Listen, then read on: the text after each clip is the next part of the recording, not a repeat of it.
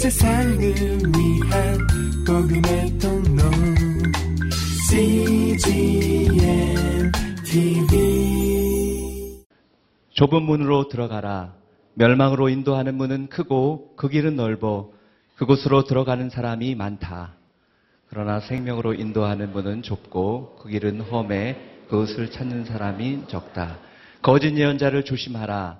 그들은 양의 탈을 쓰고 다가오지만 속은 사나운 늑대다. 그 열매를 보면 너희가 그들을 알아볼 수 있을 것이다. 가시나무에서 포도를 따고 엉겅퀴에서 무화과를 얻겠느냐. 이처럼 좋은 나무는 좋은 열매를 맺고 나쁜 나무는 나쁜 열매를 맺는다. 좋은 나무가 나쁜 열매를 맺을 수 없고 나쁜 나무가 좋은 열매를 맺을 수 없다. 좋은 열매를 맺지 않는 나무는 모두 찍어 불에 던진다. 이와 같이 너희가 그 열매를 보고 그들을 알게 될 것이다. 내게 주님 주님 하는 사람이라고 다 하늘나라에 들어가는 것은 아, 것이 아니다. 하늘나라 하늘에 계신 내 아버지의 뜻대로 행하는 사람이라야 하늘나라에 들어갈 것이다. 사람들이 내게 말할 것이다. 주님, 주님, 우리가 주의 이름으로 예언을 하고 주의 이름으로 귀신을 쫓아내며 주의 이름으로 많은 기적을 일으키지 않았습니까? 우리 23절 같이 읽겠습니다. 그때 나는 그들에게 분명히 말할 것이다. 나는 너희를 도무지 알지 못한다. 무법을 행하는 사람들아 썩 물러가라. 아멘. 아, 이 시간 또 새벽마다 또 귀한 말씀으로 우리를 먹이시는 우리 담임 목사님 오셨습니다. 어, 사실은 새벽마다 이렇게 말씀 전하는 거 쉽지 않으신데요.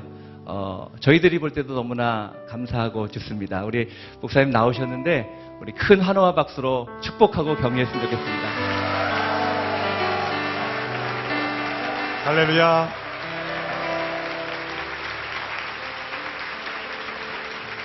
오늘은 아, 인천 온누리교회에서 아, 우리 모든 온누리교회 캠퍼스 해외 비전교회 또 각 기도처 또 각 가정에서 CGN TV로 어, 예비하는 분들 또 우리 선교하시는 아, 선교지에서 사역하시는 모든 분들과 함께 에, 하늘의 땅에서 열리는 에, 축복의 시간을 함께 누리게 될 줄로 믿습니다.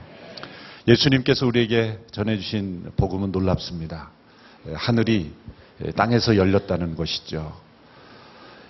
죽어서 들어가는 하늘나라가 아니라 이 땅에서 들어가는 하늘나라에 대해서 말씀해 주셨습니다. 그리고 이 땅에서 하늘나라의 삶을 살 수 있다고 말씀하셨습니다. 그것이 마태복음 5장 6장에 나타난 말씀입니다. 마태복음 5장 6장 산상순의 말씀은 이 땅에서 하늘의 삶을 사는 사람들의 모습을 보여준 겁니다. 하늘의 문이 이 땅에 열려 있을 때 하나님을 예수님께서는 아버지라고 부르셨습니다. 하늘에 계신 우리 아버지. 그래서 산상순에서 예수님께서는 하나님을 아버지라고 부르십니다. 주기도문에서도 하늘에 계신 우리 아버지라고 어, 부르며 기도하도록 어, 우리에게 가르쳐 주셨죠. 그 아버지는 어떤 아버지이십니까? 선한 아버지이십니다. 햇빛과 단비를 선한 사람에게뿐만 아니라 악한 사람들에게도 주시는 은혜로우신 아버지. 그 악인들도 하나님의 은혜를 깨닫고 아버지의 넓은 품으로 언제든지 돌아올 수 있도록 기도하고 계시는 아버지. 이 땅에서 아무리 심각한 죄와 허물 가운데 있다 할지라도 언제든지 회개하고 돌아오면 맞이해 주시는 아버지. 누가복음 15장에 집을 나간 둘째 아들이 돌아왔을 때 먼저 뛰어가 그 아들을 맞이하고 축복하고 환영하고 사랑해 주었던 그 아버지. 아들이 돌아왔기 때문에 그 아들을 용서하신 것이 아니라 이미 아버지는 용서하고 기다리고 계셨다는 거예요. 이 땅에 하늘의 문을 열어주신 아버지는 우리가 돌아오기를 기다리고 이미 그리스도 안에서 우리를 용서하시고 우리를 기다리시는 아버지이십니다. 뿐만 아니라 우리의 행위만을 보시는 것이 아니라 우리의 마음의 동기까지도 감찰하고 계시는 아버지. 이 땅에서 우리가 무엇을 먹고 입고 우리에게 인생의 모든 필요를 다 아시고 미리 채워주시는 아버지. 이 아버지가 우리와 함께 하시기 때문에 우리는 이 땅에 살면서도 하늘의 삶을 누릴 수 있다는 것입니다. 그 하늘에 계신 우리 아버지와 우리를 연결하는 이 기도, 이 기도를 통해 우리는 산상수훈의 삶을 살 수가 있다는 것이죠. 이제 7장으로 넘어와서 산상수훈의 마지막 부분에서는 이 땅에서 열렸던 하늘의 문이 닫힐 때가 올 것이라는 거예요. 언제까지나 영원히 이 하늘의 문이 열려 있지 않다는 겁니다. 이 땅에서 열렸던 하늘의 문이 닫힐 때가 올 것인데 그때의 하나님은 심판자가 되신다는 거예요. 너무나 은혜로운 아버지, 악인에게도 회개할 기회를 주시고 동일한 은혜를 베풀어 주시는 그 아버지 하나님이며 동시에 우리 하나님은 심판자 되시는 하나님이라는 거예요. 특별히 이 땅에서 하늘의 문이 닫힐 때 우리가 만난 하나님은 심판자의 하나님이십니다. 그러나 예수님이 말씀하신 대로 누구든지 내 말을 듣고 또 나 보내신 이를 믿는 자는 영생을 얻었고 심판에 이르지 아니한다. 그러므로 이 땅에서 하늘의 삶을 사는 사람들이 이 하늘의 문이 닫힐 때 만나는 하나님은 여전히 우리 아버지이십니다. 그러나 이 땅에서 그 아버지의 은혜를 거부하고 아버지의 나라로 들어가지 않고 스스로 아버지의 은혜를 끝까지 거절한 사람에게는 하나님은 심판자로 만나신다는 거예요. 이 땅에서 하늘의 문이 닫힐 때 우리에게 여전히 하나님이 아버지로 우리가 만날 수 있게 되기를 축원합니다. 오늘 본문 13절, 14절의 말씀을 함께 읽겠습니다. 13절, 14절 말씀 시작. 좁은 문으로 들어가라. 멸망으로 인도하는 문은 크고 그 길은 넓어 그곳으로 들어가는 사람이 많다. 그러나 생명으로 인도하는 문은 좁고 그 길은 험해 그곳을 찾는 사람은 적다. 예수님은 요한복음 10장에서 나는 문이다 말씀하셨어요. 특별히 나는 양의 문이다 말씀하셨어요. 목자들이 양을 치러 목초지에 나가면 때로 근처에 양들을 먹일 만한 그런 풀이 없을 경우에는 좀 먼 지역으로 나갑니다. 그러면 다시 집으로 돌아오고 올 수 없는 거리에까지 나간 경우에는 그 목초지에서 어, 임시 그 우리를 만들고 어, 그곳에서 양과 함께 잠이 들게 되죠. 그러면 뭐 나뭇가지나 뭐 돌이나 이런 것들로 만든 그 임시 우리를 만들어서 양들을 다 우리에 넣고 그럼 문이 없는 거죠. 예, 문을 만들 수 있는 여유가 없기 때문에 목자들은 자신이 문이 되어서 그 양들을 지키는 거죠. 양들이 나가지 못하고 혹은 침입으로부터 공격으로부터 막기 위해서 스스로 목자 스스로가 양의 문이 되어서 양들을 지키는 그런 모습을 연상케 하는 나는 양의 문이다. 그러면 요한복음 10장 9절에서 10절에서 이렇게 말씀하셨습니다. 우리 같이 한번 자막을 통해 읽어볼까요? 시작. 나는 문이다. 누구든지 나를 통해 들어오는 사람은 구원을 얻고 들어오고 나가면서 꼴을 얻을 것이다. 도둑은 훔치고 죽이고 멸망시키려고 온다. 그러나 내가 온 것은 양들이 생명을 얻게 하되 더욱 풍성하게 얻게 하려는 것이다. 예수님은 그 우리가 그 예수님을 만나면 구원 얻게 되는 문이라는 거죠. 요한계시록 3장 8절에 보면 보라 내 앞에 열린 문을 두었다. 닫을 자가 없을 것이다. 예수님은 우리의 구원의 문이 되면서 동시에 열린 문이십니다. 그런데 오늘 이 산상순 마지막 부분에서 예수님은 좁은 문으로 들어가라고 말씀하셨습니다. 이 좁은 문은 누굴까요? 예수님입니다. 예수님. 양의 문이 되면서 동시에 열린 문이시면서 그러나 좁은 문이라는 거예요. 왜 좁은 문일까요? 예수님이 왜 좁은 문일까요? 예수님을 만나는 것이 왜 좁은 문일까요? 예수님은 이렇게 말씀하셨습니다. 수고하고 무거운 짐진 자들아 다 내게로 오라. 다 내게로 오라. 모든 사람을 다 초청하셨어요. 그런데 왜 좁은 문이죠? 누구든지 그리스도 예수 안에 있으면 새로운 피조물이라 누구든지라고 하신 것은 누구든지 어떤 사람이든지 다 받아들일 수 있는 넓은 마음이시라는 거예요. 그러므로 좁은 문이 되는 것은 예수님의 마음이 좁다는 것이 아닙니다. 대학 입시문을 좁게 세상이 만들어 놓은 것처럼 그렇게 예수님이 문을 좁게 만들어 놓은 것이 아니라는 거죠. 하나님의 마음이 좁아서 하늘나라의 장소가 비좁아서 많은 사람을 수용할 수 없기 때문에 좁은 문이 아닙니다. 첫째로 그것은 우리의 죄 때문에, 우리의 상태 때문에 문이 좁게 된 거예요. 좁은 문이 된 겁니다. 우리의 죄 때문에. 여러분, 공항에서 이 검색대를 다 통과해야 되죠. 또 입국 심사를 해야 되고 검색대를 통과해야 되는데 얼마나 좁은 문입니까? 거기 가면 사람들이 줄을 서서 뭐 몸 안에 있는 거 다 끄집어내야 되고 가방도 다 뒤집어야 되고 또 검색대 보면은 절대 통과할 수 없는 금속류 또 여러 가지 뭐 물도 안 되고 뭐도 안 되고 이렇게 X표 막 이렇게 돼 있죠. 그거 하나 몸에 소지하고 들어가면 바로 걸리죠. 다 끄집어내야 됩니다. 좁은 문이에요. 좁은 문이에요. 우리가 하늘의 문에 하늘의 검색대로 들어갈 때 이 좁은 문 밖에는 이런 표지판이 써 있습니다. 뭐라고 써 있냐면 당신 자신을 밖에 두고 들어오시오. 당신 자신을 밖에 두고 들어오시오. 얼마나 좁은 문입니까? 아니 내가 들어가야 되는데 당신 자신을 두고 들어오라니. 도대체 누가 들어간단 말입니까? 이 하늘나라에 검색되는 죄는 결코 들어갈 수 없어요. 금속류가 소지된 채로 검색대를 통과할 수 없듯이 이 땅에 속한 죄는 결코 이 문으로 들어갈 수 없기 때문에 이 죄에 속한 우리의 옛사람, 죄로 물든 옛 자아는 절대 이 문으로 들어갈 수가 없는 거예요. 당신 자신을 밖에 두고 들어오시오.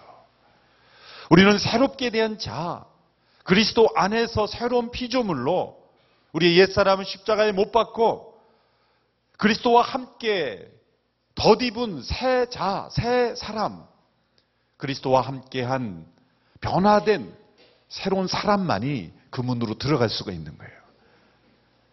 아무든지 나를 따라오려거든 자기를 부인하고 자기 십자가를 지고 나를 따를 것이라. 왜 이 문이 좁은 문입니까? 나를 부인하고 들어가야 되는 문이기 때문에 좁은 문입니다. 나의 죄, 나의 상태 때문에 문이 좁은 거예요.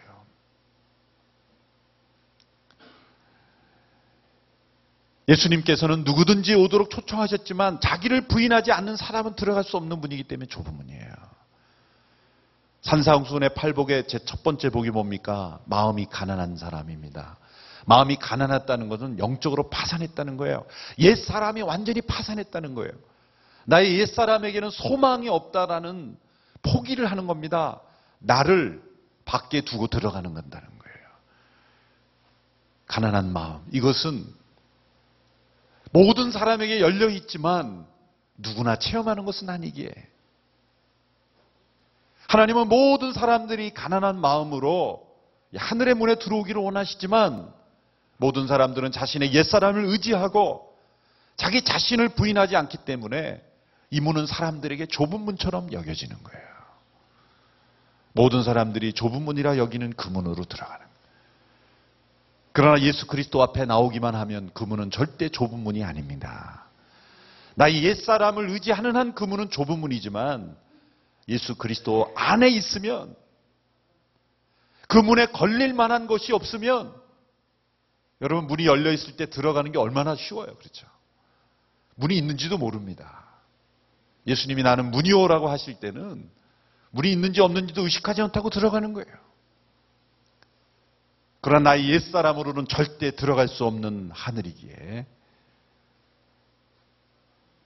예수 그리스도의 십자가 앞에 나와 나를 부인하고 새롭게 창조된 새 사람만 들어갈 수 있는 거예요. 그건 죽어서 경험하는 게 아니라 이 땅에서 경험해야 될 문제인 것입니다. 나의 죄 때문에 좁은 문이 되는 거예요. 또 둘째로 좁은 문이 되는 것은 예수님만이 유일한 문이기 때문에 좁은 문인 거예요. 예수님만이 유일한 문이기 때문에. 사도행전 4장 12절의 말씀을 한번 읽어볼까요? 같이 시작. 사도행전 4장 12절 예수 외에 다른 어느 누구에게서도 구원을 받을 수 없습니다. 하나님께서는 하늘 아래 우리가 구원받을 만한 다른 이름을 우리에게 주신 일이 없기 때문입니다. 예수님만이 유일한 구원의 문이라는 이 진리 앞에서 사람들은 그 문을 좁다고 느끼는 거예요. 많은 사람들이 우리 기독교를 가리켜 기독교는 편협한 종교다. 왜 이렇게 문을 좁게 만들었냐? 예수님만 믿어야 구원 얻는다고 말하니 얼마나 좁은 것처럼 느껴져요.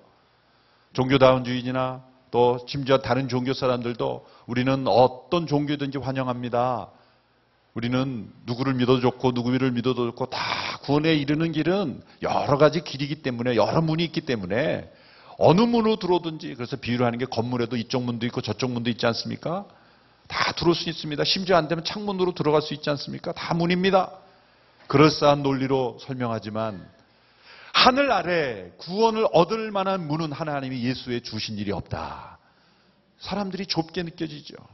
미국의 유명한 흑인 토크쇼 진행자인 오프라 윈프리라는 그 여자분이 얼마나 영향이 큰지 모르요 어쩌면 뭐 대통령만큼의 영향이 큰지도 몰라요. 그런데 그분이 어느 날 그랬어요. 교회를 잘 다닌다고 말하는 그분이 내가 믿는 하나님은 편협한 하나님이 아니다.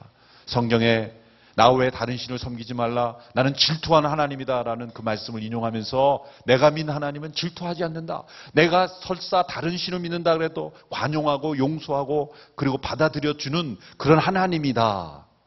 얼마나 멋있습니까? 얼마나 문이 넓습니까? 그러나 그 문으로 들어가면 어떻게 됩니까? 바로 낭떨어지죠. 예, 문은 문인데 그 문으로 들어가면 아무것도 없이 낭떨어지는 거예요. 벼랑에서 떨어지는 문이에요. 예수님만이 유일한 문이기 때문에 사람들은 그 문을 좁다고 말해요. 그러나 여러분, 진리는, 모든 진리는 좁은 문입니다. 모든 과학적 법칙을 보십시오. 그 법칙을 가지고 변할 수 없는 만류 인류의 법칙을 가지고 떨어지는 중력의 법칙을 가지고 왜 그것이 떨어집니까? 나는 그거 받아들일 수 없습니다. 아무리 주장해 봐야 그걸 이길 수는 없는 거예요. 명백한 진리는 언제나 좁은 문이에요. 초등학교에 들어간 어떤 아이가 선생님이 1 더하기 1은 2다라고 말합니다. 손을 들어 선생님 왜 2여야 합니까? 3은 안 되고 4는 안 됩니까? 서명을 받습니다. 얘들아 우리가 선생님은 2라고 주장하지만 우리는 3이라고 바꾸자. 그래서 서명을 받습니다. 모든 학생들이 다 동의를 합니다. 설득을 합니다. 그래서 3도 될 수 있다. 거기에 서명을 받습니다. 전교생이라 서명을 받습니다. 그런다고 2가 3이 됩니까? 학생들이 이렇게 말합니다. 왜 이렇게 좁습니까? 이 학교는 왜 이렇게 편협합니까? 진리는 좁은 문이에요. 온 세계 모든 사람들이 다 서명을 받아도 1 더하기 1은 2입니다. 진리는 좁은 겁니다. 왜 예수님이 좁은 문처럼 느껴집니까? 변함없는 유일의 진리이기 때문이에요. 나는 곧 진리요. 유일한 진리요. 과학적 법칙은 따지지 않고 받아들여요. 과학자들이 발명한 법칙, 상대성 원리, 뭐 여러 열 법칙, 무슨 법칙 학교에 들어가면은 다 선생님들이 가르쳐 주면 아멘으로 받습니다. 아멘, 아멘.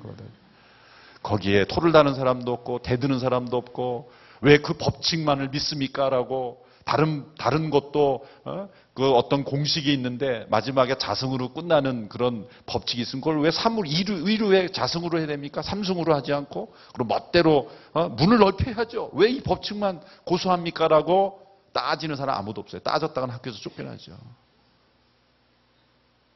과학의 법칙에게서는 그 권위를 인정하고 믿음으로 아멘하면서 그 과학의 법칙보다 더 중요한 영적 진리의 법칙에 대해서는 아멘을 안 해요. 그리고 따집니다. 왜 이렇게 문이 좁냐고. 진리는 좁은 겁니다.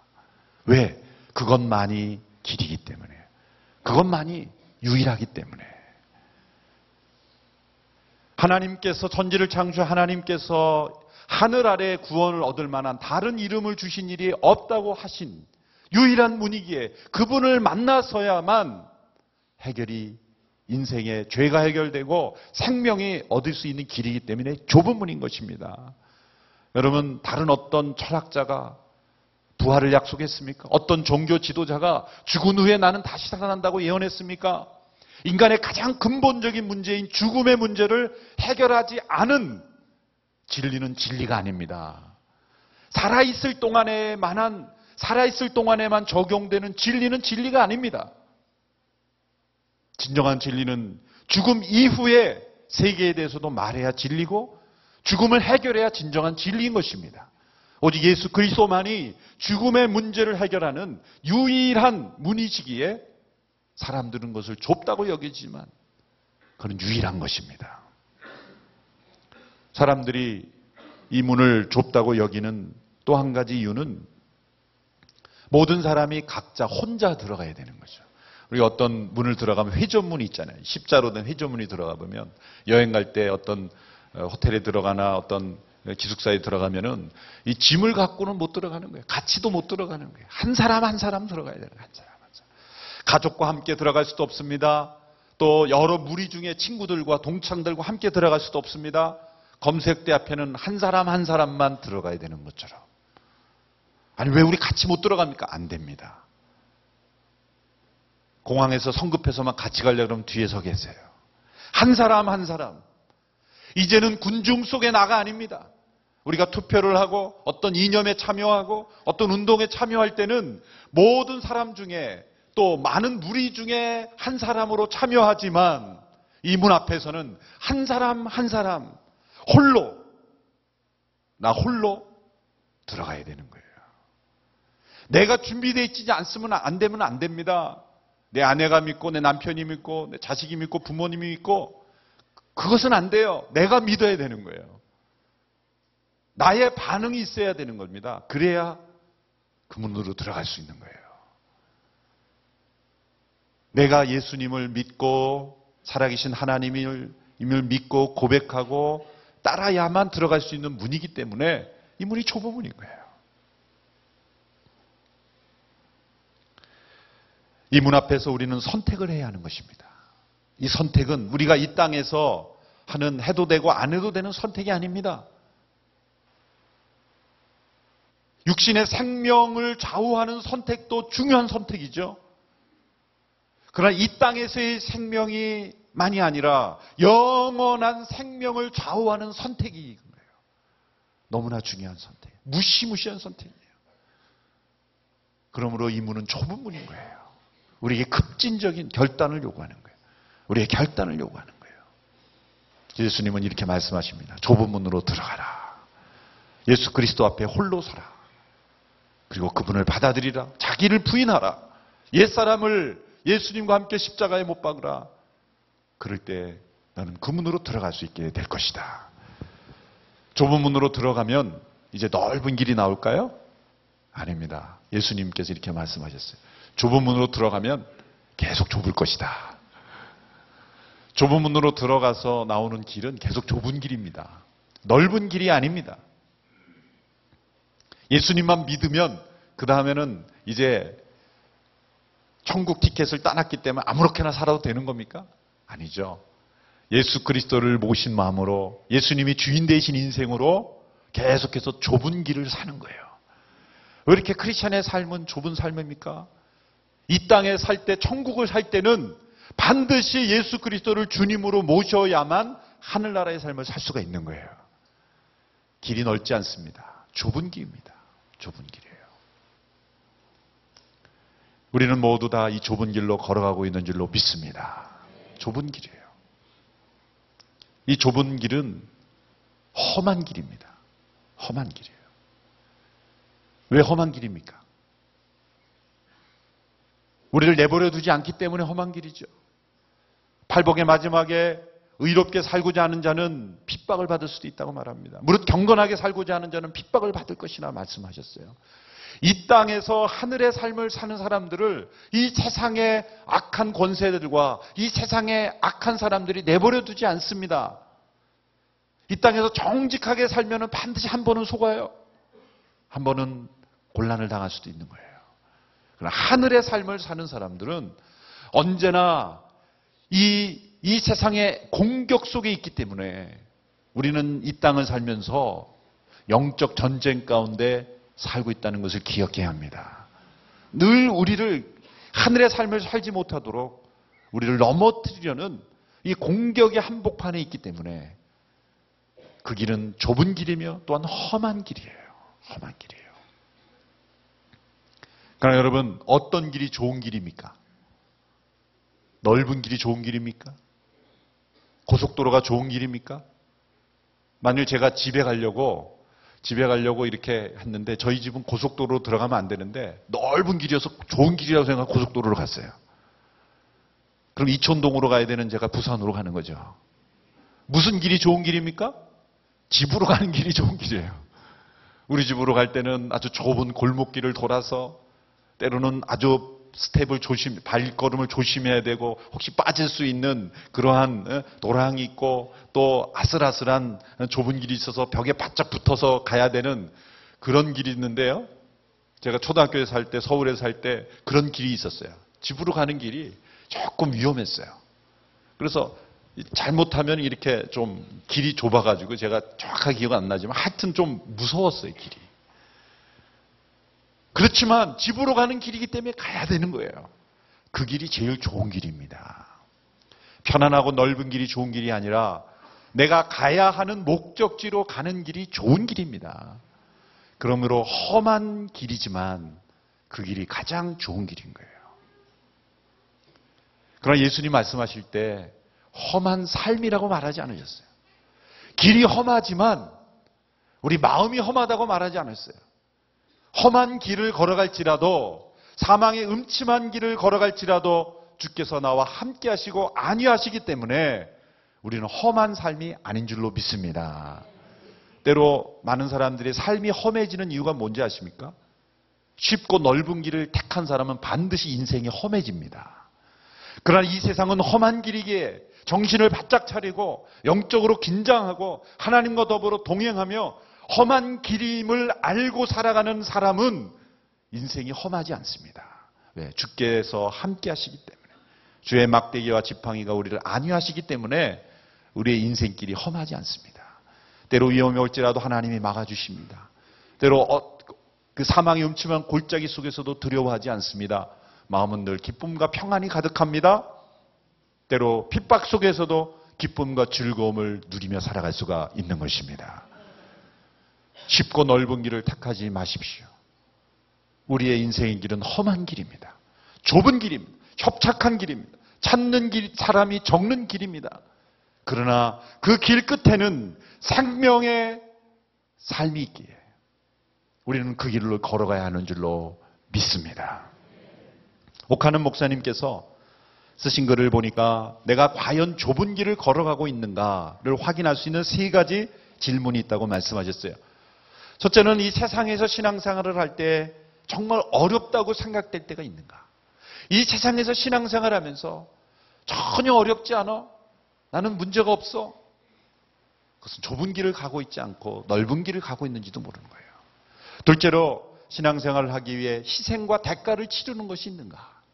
나는 믿음의 삶을 이 땅에 살면서 얼마나 큰 대가를 치르고 희생을 치르고 있는가? 셋째로 하나님의 나라에 대한 소망으로 말미암아 생기는 기쁨이 있는가? 기쁨이 있는가? 여러분 연어 아시죠? 연어는 물을 거슬러 올라가는 그러한 그 물고기입니다. 위에서 아래로 흘러내는 물고기를 때로는 폭포같이 그, 그 활기차게 흘러내리는 그 물을 거슬러 올라가. 그러나 죽은 연어는 떠내려가는 거예요. 너무나 쉽습니다. 거슬러 올라가는 것이 어렵죠. 그러나 떠내려가는 것은 너무 쉽고 평안해 보이지만 죽은 연어이기 때문이에요. 여러분 우리의 인생길은 험한 길이지만 그러나 연어가 그 물을 거슬러 올라갈 때에 그 연어의 생명력이 있는 것처럼 우리는 이 땅을 사는 하늘 연어의 삶을 살아야 되는 줄로 믿습니다. 그런데 이 순서가 중요해요. 예수님께서 이 좁은 문으로 들어가라. 그리고 좁은 길이 나온다 그랬어요. 문이 먼저고 길이 나중에 나와요. 세상의 모든 종교는 뭐라고 가르치냐면 길을 가다가 나중에 문을 만난다 라고 말해요.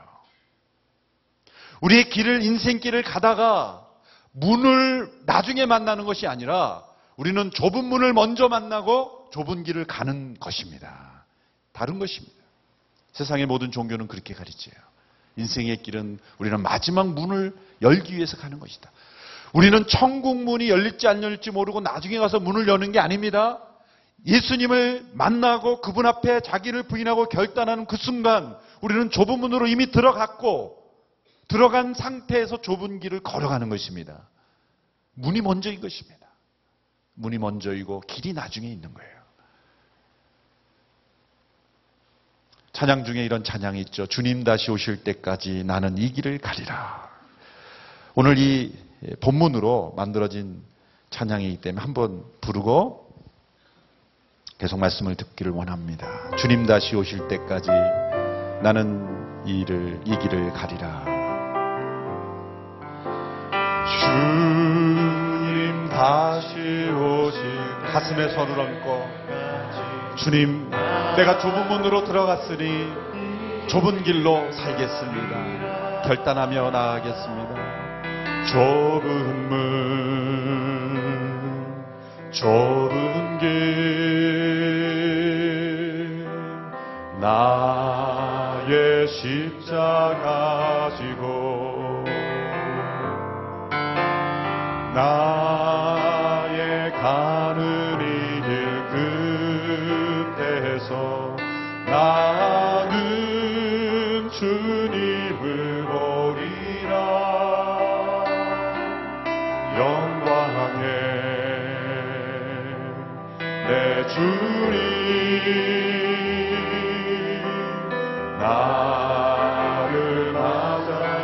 한번 주님 다시 오실 때까지 나는 이 길을 가리라.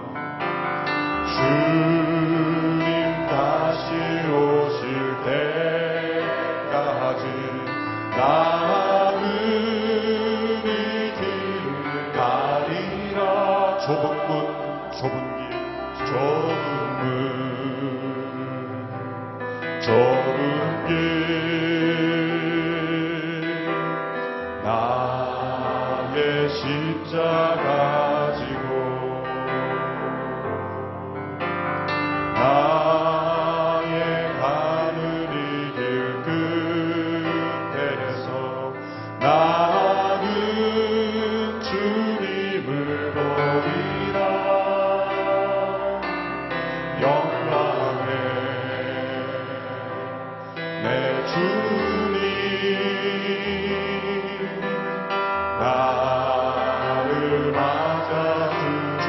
주님 다시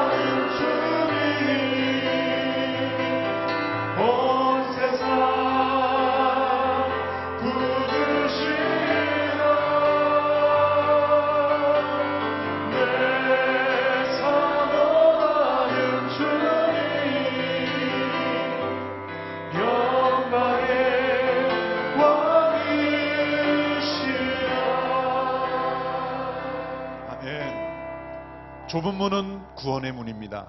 좁은 길은 제자의 삶입니다. 우리는 예수님을 나의 구세주로 my Savior 나의 구세주로 영접한 것으로 그쳐서는 안 되는 거예요. 나의 구세주로 영접한 사람에게는 나의 주님으로 주님이라는 것은 주님의 주권이 이루어지고 하나님의 뜻대로 행하고 내 삶이 하늘에 속한 삶을 사는 제자의 삶인 것입니다. 나의 구세주로만 고백하는 것이 아니라 주님을 주님으로 모시며 순종하며 살아가는 우리의 좁은 길의 삶이 있게 되기를 축원합니다. 예수님은 이어서 나무와 열매의 비유로 과연 우리가 이 땅에서 좁은 문으로 들어갔는지 또 좁은 길을 걷고 있는지를 열매라는 단어로 설명합니다. 예수님은 거짓 예언자들을 조심하라고 말씀하셨어요. 그들은 양의 탈을 쓴 사나운 늑대다라고 말씀했어요. 하나님께서 마지막에 심판자가 되었을 때는 이 땅에서는 똑같은 양처럼 보이지만 속에는 사나운 늑대처럼 있었던 자들을 모두 분별하고 심판하실 것입니다. 그러나 이 땅에서 우리가 어떻게 그 모든 것을 분별할 수 있겠느냐라는 거죠. 과연 이 땅에서 하늘의 삶을 살고 있느냐, 살지 못하느냐는 어떻게 분별하느냐? 열매로 그들을 알아볼 수 있을 것이라고 말했어요. 15절에 보면 그 열매를 보면 너희가 그들을 알아볼 수 있을 것이다. 20절에도 보면 이와 같이 너희는 그 열매를 보고 그들을 알게 될 것이다. 열매는 나무로부터 생겨나는 겁니다. 열매는 갖다 붙이는 게 아니라 내면에서 밖으로 흘러나오는 것입니다. 열매란 단 한 번의 행위가 아니라 지속적으로 나타나는 것입니다. 열매를 맺기 위해서는 일정한 시간이 필요해요. 그렇죠? 시간이 필요한 거예요. 오늘 씨를 심고 내일 열매를 거둘 수 없습니다. 우리가 이 땅을 살 때 하늘의 삶은 단 한 번의 선행으로 한 번의 어떤 행위로 이루어지는 것이 아니라는 거죠. 그 행위를 하늘의 삶과 하늘의 행위는 우리 내면에 임한 팔복의 상태에서부터 점차적으로 흘러나오는 것입니다. 단순간에 완성되는 것이 아니라 이 땅을 사는 사람 동안 주님 다시 만날 그때까지 열매를 계속해서 맺어가야 하는 거예요. 그런데 요한복음 15장에서 예수님은 열매에 대한 아주 중요한 교훈을 주셨죠. 열매는 우리가 맺어야 된다, 맺어야 한다가 아니에요. 예수님이 열매를 맺어야 된다고 말씀하셨지만 열매는 이렇게 말씀하셨어요. 나무에 붙어 있는 가지는 절로 열매를 맺나니. 어떻게 보면 저절로 맺어지는 거예요. 열매는 맺어지는 겁니다. 해야 하는 것이 아니라 하게 되는 것입니다. 가지가 나무에 붙어 있으면 우리의 심령에 좁은 문으로 들어가 좁은 길을 살고 있으면 열매는 맺어지는 것입니다. 열매는 맺어지는 거예요. 자연적인 결과라는 거예요. 나타나지는 것입니다. 그 비결은 뭡니까? 가지가 나무에 붙어 있으며. 제가 몇 차례 말씀드렸는데 이 새벽에 속된 말을 죄송합니다. 뛰는 놈 위에 소위 나는 놈이 있다 그러죠. 나는 놈 위에 누가 있습니까? 붙어 있는 놈이 있습니다. 하나님께 붙어 있다는 것이 여러분 얼마나 능력 있는지 모르시죠? 우리 잠깐 나와 보실래요? 네. 잠깐 올라와 보세요. 네. 잠깐 올라와 보세요. 네. 죄송합니다. 갑자기 놀라게 해서. 보편을 가지고 종이를 한번 사정없이 찔러봐 주세요. 주세요. 예. 얼마나 이 상처를 많이 받았습니까? 그런데 다시 한번, 다시 한번. 이제, 예. 제가 당하지 않겠습니다. 자. 여기를 찔러보세요. 예. 끄덕 없습니다. 그 비결은 뭘까요? 붙어 있었기 때문에. 우리는 이렇게 종이처럼 연약합니다. 금방 찢어집니다. 상처 입습니다. 그러나 붙어 있으면 하나님께 붙어 있습니다. 나무 대신 그리스도, 참 포도나무 대신 그리스도에 붙어 있으면 열매는 맺어지는 것입니다. 능력은 나타나는 것이고 기적은 나타나는 것이고 우리 안에 성령의 열매가 맺어지는 거예요. 우리가 할 일은 붙어 있는 거예요. 붙어 있는 거예요. 다 붙어 있는 거예요. 갈라도 5장 22절 23절에 오직 성령의 열매는 사랑, 희락, 화평, 오래 참음, 자비, 양선, 충성, 온유, 절제니 그 다음 말씀이 중요해요. 이 같은 법을 금지할 법이 없다. 이게 무슨 말이 이 마지막 단어가 중요해요. 열매라는 걸 설명하는 거예요. 자, 어떤 이상한 나라에 서로 사랑하면 벌금 500만 원 이렇게 벌금을 매긴 이상한 나라가 있어요. 근데 그 나라에 성령이만 붙어 주님께 붙어 있는 사람은 내가 벌금을 500만 원 낼지언정 나는 사랑하고야 마는 거예요. 이 세상에서 어떤 악한 법이 있다 할지라도 하나님의 나라의 법을 금지하는 법이 있다 할지라도 어떤 희생을 치를지라도 그 열매는 맺어지는 거예요. 사랑, 희락, 화평, 오래 참음, 자비, 양선, 중성 온유, 절제는 내면으로부터 밖으로 맺어지는 열매이기 때문에 법으로 금지할 수 없다는 거예요. 맺어지는 겁니다. 이런 열매. 그러므로 좋은 나무에서 좋은 열매가 맺어지고 나쁜 나무에서 나쁜 열매가 맺어지는 너무나 당연한 말씀이죠. 열매는 나무에서 나오듯이 우리의 존재로부터 행위가 나오는 것이다. 우리의 존재가 변화해야 되는 것이고 우리의 존재의 근본은 마음이고 그 마음이 좁은 문으로 들어가요. 가난한 자가 되어 좁은 문, 좁은 길로 걸어갈 때 우리의 삶 속에 하늘의 삶의 열매가 나타나게 될 것이다. 라는 거죠. 마지막으로는 무서운 말씀을 주셨어요. 아주 무시무시한 말씀입니다. 21절부터 23절까지의 말씀이죠. 우리 같이 한번 읽어보겠습니다. 시작. 내게 주님 주님 하는 사람이라고 다 하늘나라에 들어가는 것이 아니다. 하늘에 계신 내 아버지의 뜻대로 행하는 사람이라야 하늘나라에 들어갈 것이다. 그날에는 많은 사람이 내게 말할 것이다. 주님, 주님, 우리가 주의 이름으로 예언하고 주의 이름으로 귀신을 쫓아내며 주의 이름으로 많은 기적을 일으키지 않았습니까? 그때 나는 그들에게 분명히 말할 것이다. 나는 너희를 도무지 알지 못한다. 무법을 행하는 사람들아, 성 물러가라. 참 충격적입니다. 주님, 주님 하는 사람만이 다 하늘나라에 들어가는 것이 아니다. 예수님을 나의 주님으로 고백했으면 하늘나라에 들어가지 못하는 겁니까? 그런 뜻이 아니라 여기서 주님이라는 것은 정말 나의 주님으로 살아계신 주님으로 인정하는 것이 아니라 형식적이고 예의상 많은 사람들이 그 당시 퀴리오스라는 주님이라는 걸 그냥 부른 거예요. 그냥 부른 거예요. 예의상 부른 거예요. 니고데모도 당신은 하나님께로 오신 사람인 줄 압니다. 그게 그냥 예의상을 말한 거예요. 그런다고 들어가는 것이 아닙니다. 형식적인 고백, 의식적인 고백, 단지 입술의 고백만으로는 하늘나라에 합당하지 않는다는 거예요. 진정한 마음의 고백은 반드시 열매로 나타나기 때문에 하늘에 계신 아버지의 뜻대로 행함을 만들어내는 진정한 고백, 행함을 열매로 나타내는 고백만이 하나님 나라의 삶이 되는 것이다. 근데 더 심각한 문제가 있습니다. 마지막에 하나님이 심판자가 되실 때 주의 이름으로 능력을 행하고 예언하고 또 귀신을 내쫓았던 많은 사람들이 우리가 이렇게 했습니다. 그랬더니 예수님이 나는 너희를 도무지 알지 못한다. 무법을 행하는 자들아 썩 물러가라. 어떻게 이런 일이 있을 수 있을까? 성경에 보면 여러 사례가 나옵니다. 구약에도 보면 사울이 예언을 했죠. 성령에 가끔 임해서 예언해서 이런 소문까지 났습니다. 사울도 예언을 하느냐? 그게 놀림거리가 될 만큼 예언을 했지만 그는 하나님 나라의 밖의 사람이었어요. 여러분 신약에 와보면 예수님을 배반한 가론 유다도 귀신을 내쫓았습니다. 누가 복음에 보면 귀신을 내쫓은 것으로 제자들이 기뻐서 예수님께 우리가 귀신 내쫓았습니다. 그랬더니 예수님이 너희가 귀신을 내쫓은 것으로 기뻐하지 말고 너희의 이름이 하늘에 기록된 것으로 기뻐하라. 유다도 귀신을 내쫓는 능력을 주의 이름으로 행했지만 그는 하나님 나라의 바깥에 있었어요. 어떤 초월적인 현상, 어떤 능력, 어떤 초월성 자체가 하늘의 삶을 보증하는 것이 아니라는 거예요. 무엇이 보증하는 겁니까? 마지막 예수님 말씀에 힌트가 있어요. 도무지 알지 못하니 주님을 알아야 되는 거예요. 이건 지식적인 알미 아닙니다. 체험으로 아는 것입니다. 정보로서의 아는 것이 아니라 친밀함으로 아는 것입니다.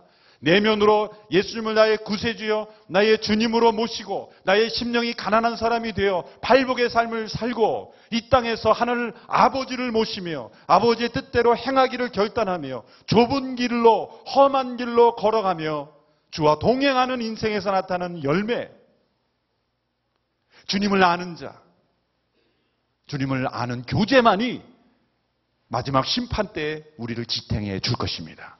이 땅에서 일어난 모든 우리의 업적과 행함, 심지어 사역, 그것이 초월적 사역이라 할지라도 그것이 우리가 그 나라에 합당한 삶이라는 것을 보증하지 못한다는 거예요. 중요한 것은 주님을 얼마나 친밀하게 교제했는가. 마음으로 주를 얼마나 섬겼는가. 그분 얼마나 닮았는가? 그분과 얼마나 깊은 교제를 나눴는가? 그것이 바로 주님이 우리를 판단하실 때의 기준이 될 것이라는 겁니다. 무법을 행하진 자들이 되지 않게 되기를 축원합니다. 주님을 깊이 알고 그와 동행하고 좁은 문으로 들어간 우리들 좁은 길을 끝까지 험한 곳, 좁고 협착한 길이지만 주와 함께 동행함으로 승리하는 그래서 이 땅에서 하늘의 삶을 사는데 실패하지 않는 우리 모두가 되기를 주님의 이름으로 축원합니다. 기도하겠습니다. 이 땅에서 하늘의 삶을 살 수 있는 특권과 은혜를 주신 것을 감사합니다. 하늘을 땅에서 열어주신 주님, 이 땅에서 하늘의 삶을 누릴 수 있도록 허락하셨으니 이 땅에서 하늘 아버지를 모시며 그분과 동행하며 그분의 뜻을 행하며 우리 안에 성령의 열매를 풍성하게 맺어가며 우리에게 주어진 좁은 길의 삶을 믿음으로 순종함으로 감당하는 저희들이 되게 하여 주옵소서. 이 세상은 넓고 좋은 길로 우리를 유혹하지만 이 쉽고 좋아 보이는 모든 길은 멸망에 이르는 길인 것을 믿습니다.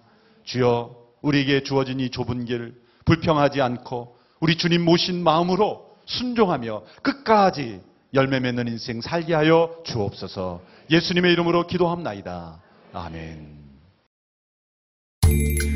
온 세상을 위한 복음의 통로. CGM TV